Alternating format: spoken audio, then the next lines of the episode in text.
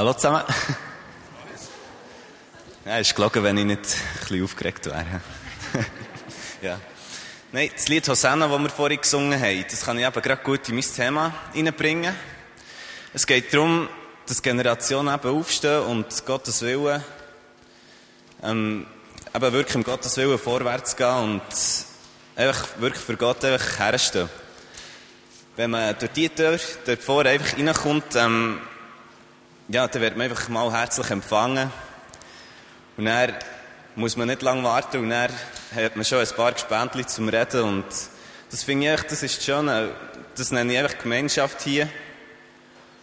Und ich sehe dann meine Freunde vom Hauskreis und meine Leute, die ich schon lange mit denen unterwegs bin. Und Leute, die ich auch für die dürfen beten und Eindrücke sammeln und auch ermutigen und das äh, ja, zeigt auch einen starken Zusammenhalt. Eben wirklich ein Zusammenhalt wie in einer Familie. Ähm, wir begegnen einander eben selbstlos und teilen miteinander Gottes Liebe. Ähm, wie eine Familie können wir füreinander sorgen und eben Menschen, die wir nicht kennen oder Menschen, die Probleme sind oder Leute, die irgendwie finanziell Schwierigkeiten haben, denen können wir auch helfen. Hier in Killa oder draussen ist das. Und es sind viele auch junge und alte Leute hier und das ist eben auch ein grosser Segen, wenn man zusammen kann Gott preisen und anbeten und echt zeigen, wie gross das der Vater ist. Ja, und der kann schon viele Erfahrungen hier machen und weitergeben. Vor allem, jetzt sind zum Beispiel eben viele von Amerika, also hierher zurückgekommen, die zu Reading vielleicht eine Bibelschule haben gemacht Andere haben ihre Pre-Teens abgeschlossen und das trägt extrem viel mit hier an der Gemeinde. Ähm, die können dann Inspiration nonstop geben, das ist Hammer. Und eben jeder bringt seinen Beitrag bewusst oder unbewusst mit in die Gemeinde. Und ein Beispiel ist eben wirklich der äh, Martin Bühme. Er ist jetzt noch Gemeindeleiter und gibt dann eben den Stab ab an Mari.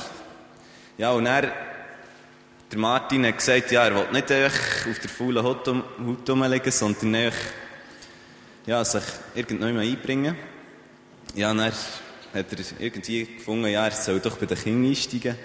Ja, spätestens, wenn er dort die Windeln muss wechseln muss, sieht er, dass es so anstrengend kann sein dort.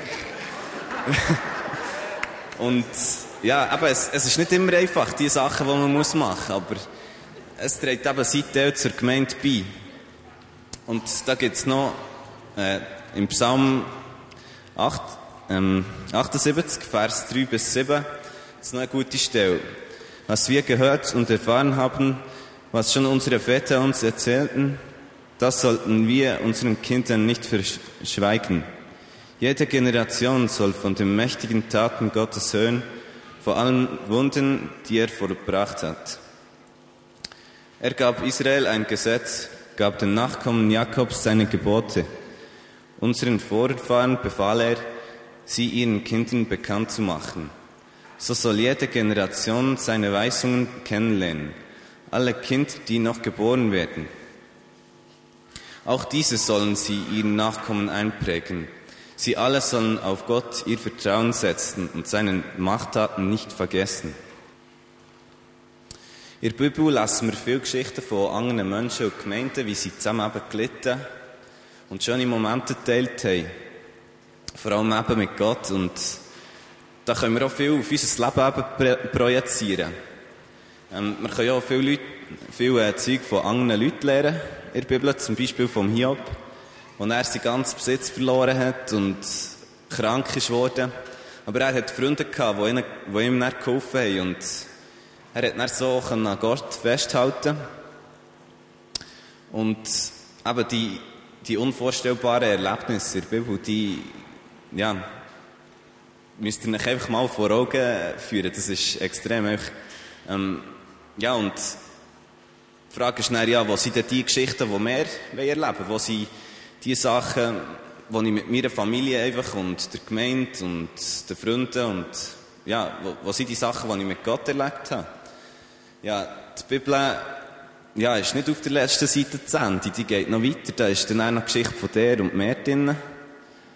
Und ja, die tragen wir in unseren Herzen einfach weiter und die müssen wir allen erzählen. Überall, wo wir hergehen, dürfen wir die nicht verschwiegen, die müssen wir einfach allen erzählen. Und ja, wir dürfen einfach wirklich nicht aufhören, die weiter zu erzählen. Das ist wichtig. Und dann, wenn man so viele God-Stories hört, ja, ist dann auch schwierig zu sagen, ja, das habe ich erlebt und ähm, ich habe doch nichts erlebt. Ja, irgendwie, ich noch ein bisschen mehr erleben. Die, die hier vorne das Zeug erzählen, die äh, haben schon tausend Sachen erlebt und ich noch nicht.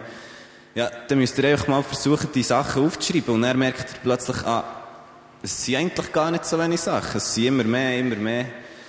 Ich habe das Zeug mal angefangen, in ein Büchlein zu schreiben und das Büchlein, ich bin jetzt da schon in der Hälfte drin und ja, das ist erst ein Vierteljahr her. ja. Ihr müsst euch einfach vorstellen, Gottes Liebe ist einfach für jeden Mensch so unvorstellbar groß. Und da habe ich jetzt eben noch eine God-Story. Ähm, ja, ich bin einfach mal in die Stadt gegangen und ja, dann habe ich irgendwie noch einen ganzen Abend frei gehabt und habe nicht so gewusst, was machen. Ich war verletzt gewesen.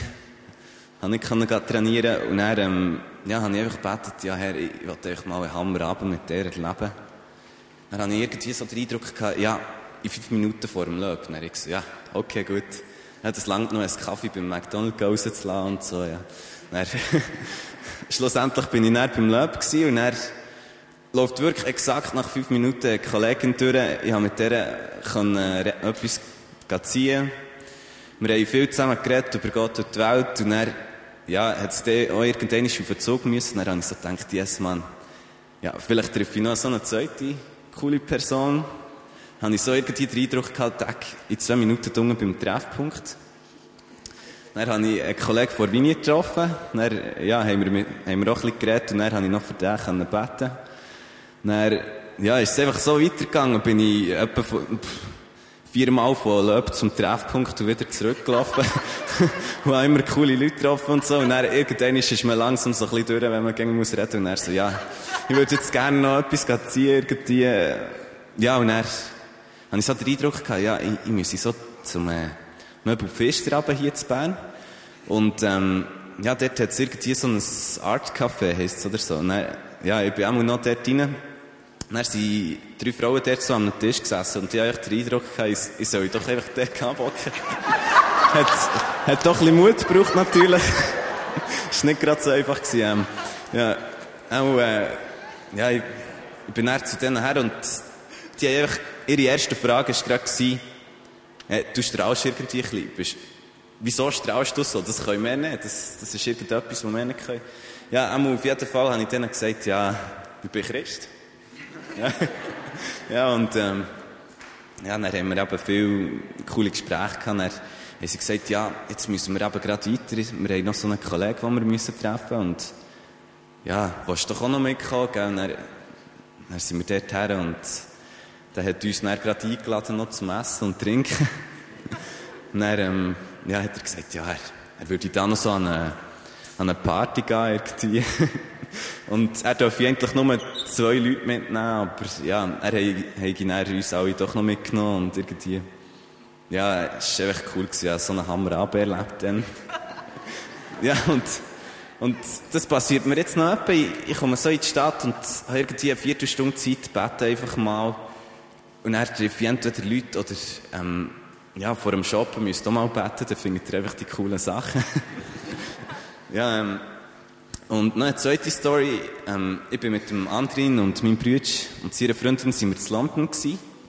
Dann sind wir ähm, eben dort über Pfingsten an einem Pentecost-Event, Pfingstkonferenz. Und dort war auch so Hillsong und andere Bands.